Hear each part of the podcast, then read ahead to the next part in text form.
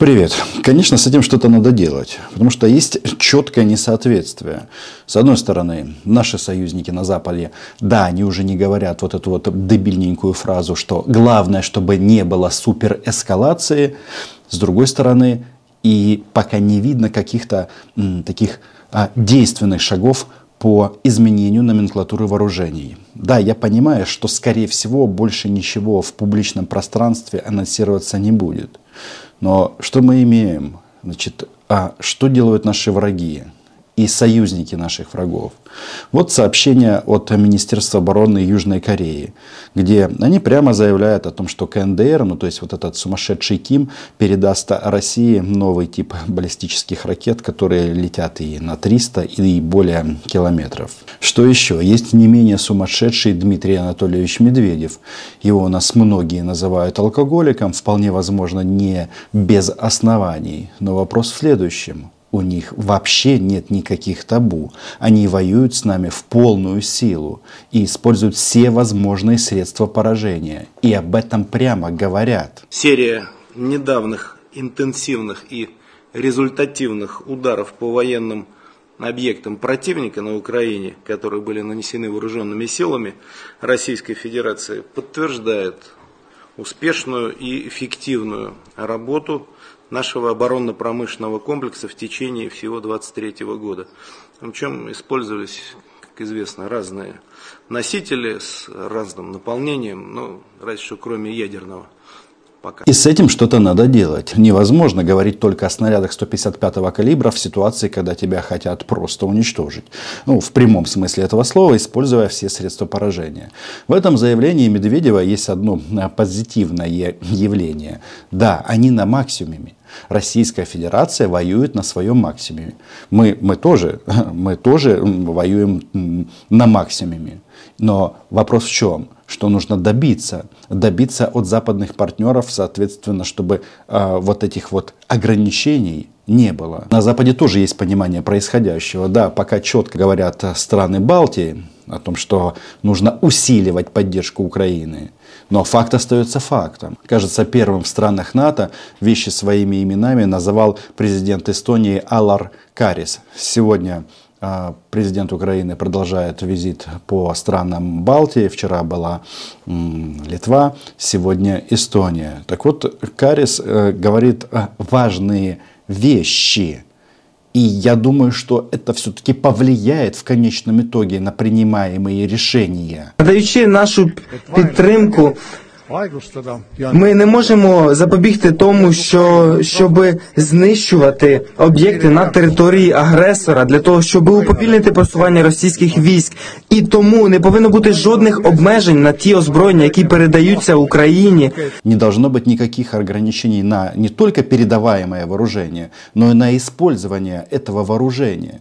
Что это такое? Не бить по территории России. То есть, если российская ДРГ спокойно сегодня зашла и не только сегодня. Об этом не всегда сообщают СМИ, но факт остается фактом. Она зашла на территорию Черниговской области и убила гражданина Украины, то это не значит, что нельзя российских захватчиков убивать в Брянской области. Совсем не значит. И для этого, конечно же, надо использовать в том числе западное оружие. Ну, местами это происходит, но очень и очень дозированно. Значит, я убежден, что здравый смысл, чувство самосохранения и нас взбодрит. А то тут некоторые, кто-то уже войну выиграл, кто-то сильно устал, кто-то боится военкома, то есть ТСК. Все это нас взбодрит. Ну и в данном случае, наверное, рецепт, как угомонить Российскую Федерацию, ну, он есть неплохой. Литва Латвія, Естонія, Молдова можуть бути наступні. І це факт. Якщо ми не витримаємо, ми нещодавно з вами вже чули. Вони почали говорити і про Фінляндію, почали говорити про незалежність Узбекистану. Тощо він не закінчить це поки мы все разом не закінчимо его. Эти слова Зеленского о том, что нужно заканчивать Путина, подорвало вчера пропаганду на болотах. Они там возмущались, кричали, а, бросались проклятиями и так далее. Хотя, внимание россиянам, давайте-ка проговорим. Вы воюете на максимуме. Мы тоже воюем на максимуме. Так вот, а, многим из российских граждан Украина уже как бы ну, сильно и не нужна. И Харьков не нужен, и Киев, и Мариуполь тоже не нужен. А многим уже даже Крым не нужен. Там бавовна случилось, прилетели наши ракеты западного производства и минуснули а, целого командира полка. Это же прекрасная новость. Эта новость а, свидетельствует о том, что можно а, работать с российскими оккупантами. Кто вот у нас тут? Полковник Исмагил Вадим э, э, Наильевич. Ну, сразу чувствуется вот стопроцентный русский. А этот же вояка, он жирный, он командир э, полка был. Э, третий радиотехнический полк 4-й гвардейской армии ВВС и ПВО. Оказывается, есть технологические и военно-технические решения. Нет, не в плане того, как уничтожить командира полка, хотя такой молодой, а уже в бассейне Владимира Жириновского есть а, соответствующие решения. Так вот, о чем говорит Зеленский? Что а, надо что-то делать, нужно делать всем. Потому что эти безумцы, они э, действительно, э, с одной стороны, понимают, что Украину никто не бросит, с другой стороны, э, как маньяк, понимая, что ему все равно кирдык, продолжает, продолжает делать вид, что ничего не происходит. А происходит. Даже, дело даже не в том, что у них там трубы лопают на морозе и на российские города замерзают. Ну да, волчий, волчий хвост, мерзни, мерзни, как говорил Владимир Путин. У них вообще почему-то какое-то странное желание кого-то заморозить, в частности, Европейский Союз. Да? Но ну, вот э, выяснилось, что проклятие Украины, оно распространилось на всю европейскую часть Российской э, Федерации. Европейскую часть. С этим что-то нужно делать. Значит, что у них там? С одной стороны, ультранацисты – говорят о том, что ой-ой-ой, а, будем идти до конца. Где конец этот и какой он? Тут возможны варианты. Этих гарантий наелись. Минские соглашения, гарантии Януковичу. Полно было гарантий. Поэтому верить никому в данном случае нельзя. Безопасность страны будет обеспечена. И благодаря решениям Верховного Главнокомандующего я уверен, что специальная военная операция своих целей достигнет. Денацификация и демилитаризация Украины. Вопрос времени, когда это произойдет и каких усилий это потребует. Соответственно, включая мобилизационных. Любых. Прям, прям вообще, Я сразу вам отвечу. прям любых. вообще любых. Да, Прям потому вообще? что за свободу и суверенитет России цены нет. Это, кон- понимаете? это конечно. Ну вот. Вот. А так что, Кроме если 100 просядут фьючерсы на гонконгской бирже, мы не умрем. Но Мужики 140 за гаражами но- но- соберут очередной но, дрон. но 146 миллионов мы ради этого тоже жертвовать не будем, я надеюсь. Что 146 миллионов? Граждан Российской Федерации. Да. Если это- победили, все? Нет. Слава Богу. Слава богу. Вот, как бы тут хоть... Слава Богу, что не утверждаете это, когда победа еще далеко. Ну, я знаю очень мало людей, которые, соответственно, как бы считают, что как бы все, так сказать, случилось, получилось, как планировалось. Я правильно понимаю, что это перефраз фразы «война до последнего украинца»? Только на российский фашистский манер. Оказывается, война может идти и до последнего россиянина. Именно так. Мне этот э, вариант нравится больше. Потому что за Украину умирать не надо. За Украину надо уничтожать российских захватчиков. Согласны? Подписывайтесь на мой YouTube канал. Мы здесь называем вещи своими именами. Значит, что интересно? Значит, дискуссия недографа с последним российским оппозиционером, она а, прикольна. Но что интересно? Пропаганда, она вообще не сомневается в том, что будут выделены соответствующие финансовые ресурсы Украине для продолжения войны, для продолжения защиты себя. Короче, Америка в огне, правильно? Нет, короче, это значит... Она в огне. Нет, она Нет, нормально себя чувствует. Но в огне. Она сейчас замерзает, там как сейчас снегопад. фокусы, вот эти вот все фокусы, вот это Фо- все напряжение, фокусы. вот это вот ужас там. У нас- а Петр мы Олегович. планируем на вечность. Правильно? Они на 8 лет, мы на вечность. Им кирдык, у нас Они все до в порядке. ноября планируют, У а мы них, на вечер. соответственно, тоже все нормально сейчас. Так. Воп- Вопрос заключается в том, что мы, когда планируем свою, Да. как бы, на Да. вечность, Да. необходимо учитывать, что там у них на вечности будет в ближайший март. Почему? Потому что если сейчас будет приоткрыто финансирование, почему Бер- Зеленский поехал? 1 февраля будет, соответственно, Он саммит. куда поехал? Он не в Америку Сейчас поехал. объясню до конца. С 1 февраля будет саммит Европейского Союза, 1-2 февраля, по финансированию. Если к этому времени открывается финансирование в США до 19 Он января, две недели будет шастать по Европам сейчас. Он сейчас обвизит весь, весь всю Прибалтику, потом, естественно, возможны визиты в Германию. Если сейчас открывается финансирование по линии США, потом открывается финансирование по линии, соответственно, Европейского Союза, это и есть все основное финансирование, которое вам надо. 61 миллиард с одной стороны и 50 миллиардов с другой стороны. Да дадут ему денег, Дмитрий Нет. Георгиевич, это уже понятно. В каком объеме, неважно, Вот. но дадут. У него будет оружие и все Вот остальное, смотрите. что нужно, чтобы конфликт Нет. тлел. Это не тление, это полномасштабные боевые действия со всеми вытекающими последствиями и для нас, и для них. И деньги это, конечно, хорошо. Там, кстати, сейчас рассматривается вопрос, чтобы дальше войну или частично дальше войну а, против Украины Россия финансировала сама. Ну, вы понимаете, речь идет об арестованных 300 миллиардов долларов России. Ведь известно, Путин, он, он же гениальный политик. Он а, перед тем, как начать войну с Западом, И, конечно, не мог президент хоть и вкратце, но не рассказать о нынешних результатах противостояния России и коллективного Запада. Сидят там за кордоном. У них у всех проблем выше крыши. а в их дурных головах они ведут войну с Западом, разместили там свои деньги. Ну и не только деньги, банковские счета, недвижимость и так далее. Гениально. Но вопрос не только в деньгах. Мне кажется, все прекрасно понимают, что мертвым деньги не нужны. А мы хотим жить. Вопрос в оружии, в качестве, в номенклатуре этого вооружения. Если сейчас речь идет о самолетах F-16, то какие бомбы и ракеты будут поставлены в комплекте? Или мы будем, как сейчас, раз в неделю, а, да, четко, точно, но тем не менее раз в неделю а, будем атаковать российские объекты на оккупированных территориях, как вот было с этим полковником у, Укокошиным. Этого мало. Нужно больше ракет. Значит, сегодня ночью в Харьков прилетела очередной раз, очередной отель.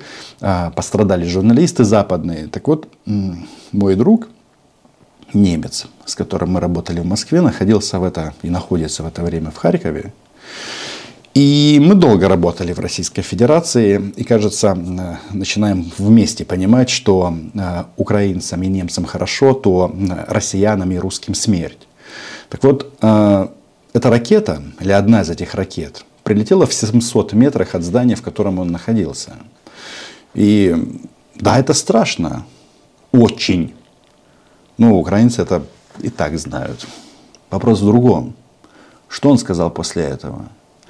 Он сказал, что пока а, россияне не будут уверены на все 150%, что прилетит аналогичная ответка, они будут просто смеяться, игнорировать редкие обстрелы Белгорода.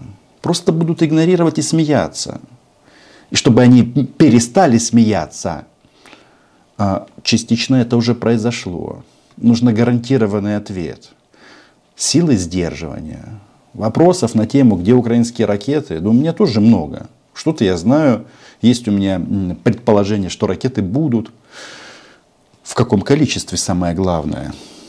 Меня тоже бесят вот эти вот истории, как а, сейчас все полоскают а, этих львовских Гринкевичей, которые, очевидно, с прекрасную, с чудовою українською мовою, прекрасные у них вышиванки. Но, но они просто воры. Воровали у украинского солдата. Я единственное, чего хочу, чтобы, чтобы вот в этом логическом ряде, что вот эта группа а, бизнесменов, семейный подряд, которых обвиняют в том, что они поставляли некачественную форму, не вовремя поставляли, или не поставляли в общем вообще, но получали соответствующие акты приемки, чтобы не только на Гринкевичах а, был фокус общественного внимания, а кто в Министерстве обороны принимал соответствующую некачественную форму? м? Или не полные поставки? Это же ребята и девчата э, в высоких должностях, работающие в прошлом Министерстве обороны. У меня такое впечатление, что я знаю, почему Великобритания не дала Алексею Резникову агриман. У нас же его хотели отправить послом в Лондон. Не вышло. Посла у нас там до сих пор нет. Хорошо, деньги будут, оружие тоже будет. Вопрос, как нам пережить и перетерпеть эти сложные времена, когда пока нет самолетов и нет э, других э, приблуд, которые уничтожают российских захватчиков, причем не только на украинской территории. Надо держаться и требовать изменений внутри страны. От действующей властной команды. Другой у нас тут пока нет. И до выборов не будет. Чтобы они не только думали о рейтингах и о всяких нехороших делах. Я со всей уверенностью могу сказать, что россияне на грани. То, что вы сейчас услышите, думает не только вот этот вот последний оппозиционер на российском телевидении. Не будем ради этого жертвовать, правильно? Население всей России не будем ради этого жертвовать, правильно? Почему вы собрались жертвовать? Я про то же. Поэтому вопрос заключается в том, что после того даже... А когда почему вы не считаете население Украины? Не плюсуете к 146 миллионам Плюсую. еще 15? Плюсую, это большая трагедия, количество людей, которые там погибло уже. Проблема заключается в другом, но русскоязычном в основном. Да это никто не Вот. отрицает. Просто нет, если просто- это не закончится нашей уверенной победой, то погибнет еще больше людей. И в следующих Потому что поколениях никакой безопасности не будет для никого. Для того, чтобы... И каждый российский гражданин задается банальным вопросом. А может быть Путин просто конченый? Ну как это так? 23 года он президент, а, может уже больше. И проблемы с российской безопасностью. Вы великая страна или все-таки наци- нацистское российское царство? Ну, плюс м, Чечня Рамзана Ахматовича Кадырова, конечно. Это отдельно. чтобы эта безопасность была, даже после того, как все закончится, в какой форме это не закончилось, необходимо, чтобы все это дело цементировалось, даже если там останется как бы что-то. Соответственно, непосредственно договоренностями. У нас есть ситуация... При... Кем? Например, мы сейчас ведем, естественно, фактически войну с Японией. У нас нет договор- мирного соглашения. Нам что-то как-то мешает с кем-то?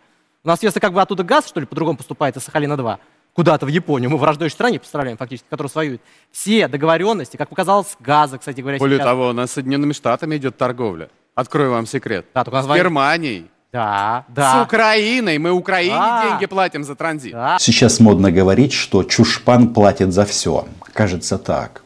А, Это все страны, которые являются недружественными Российской Федерацией. И США, и Германия, и вообще Европейский Союз. Ну, с Японией, как вы слышали, действительно нет мирного договора. А товарооборот некий происходит. Да, он сейчас сокращается до а, нуля. Но нет, не до нуля. Там еще миллиарды. Это правда. Но что мы слышим? Мы слышим нотки о том, что пора прекращать. Эти нотки звучат на российском федеральном канале. Нет, из этого каких-то далекоидущих м, выводов делать не надо. Там маньяк. Ему все равно, объективно, сколько умрет российских граждан. Иногда складывается впечатление, что и российским гражданам тоже все равно. А более того, мы, естественно, поставляем э, энергоносители, например, в Турцию, с которой у нас сложные всегда были отношения. Мы поставляем много кому. И дружные, недружные страны тоже поставляем. И недружные страны поставляют нам, кстати говоря. Те же самые чипы и все остальное. Это как все проходит?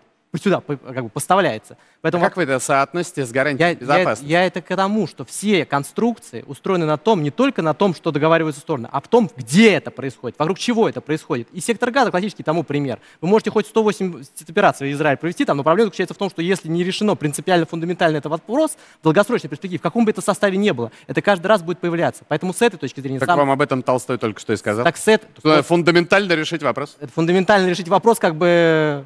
Вопрос как? Захватить всю Украину, уничтожить. И этой возможности у них нет.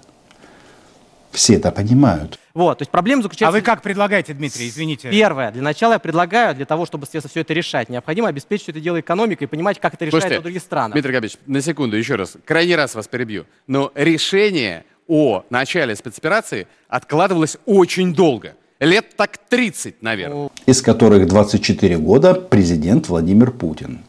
Если человек не может принять решение в течение 20 лет правильное, а это начало войны против Украины считается у них пока еще, так будет недолго, правильным решением, так вот если Путин не мог принять правильное решение за 20 лет, значит а, у него нет просто элементарных аналитических способностей Вот и все. Несколько месяцев. Это, кстати, было тоже очень вопрос большой, вот, с ноября. Поэтому, как бы, за который, как бы, я напоминаю, министр обороны у нас уже рассказывал в Великобритании, что они за это время, собственно, и поставляли все то условное вооружение, которое, как бы, не позволило решить ряд задач в рамках Киева. Потом... Россиян уничтожили под Киевом, было немножечко противотанковых систем западных, но в основном это сделал украинский гражданин не только военнослужащие, добровольцы все, которые просто начали уничтожать российских захватчиков всем тем, что было. Ну, в том числе и западными системами. Там сколько? Порядка 40 больших самолетов транспортных прилетело из Штатов перед полномасштабным вторжением. Было там немножко стингеров, немножечко НЛО и, конечно, джевелинов. Поэтому как бы у всего там были особенности. Я напоминаю, Вы к тому, что надо было начать Я это к тому, что до этого пытались договориться по Минским соглашениям. Мы ездили во Францию, там подписывали соглашения. Вот, пытались. Не срослось. Пытались. Не срослось. А до этого пытались... Тут все забывают про письмо Путина, которое он направил в декабре 2021 года. Да, я к тому, что все это было. А куда он направил, Попов? Куда? Странам НАТО о том, чтобы НАТО убиралось на линии 1997 года. В результате этого все Путина послушали. Да, Финляндия и Швеция вступили в альянс. Швеция де-факто уже вступила в альянс.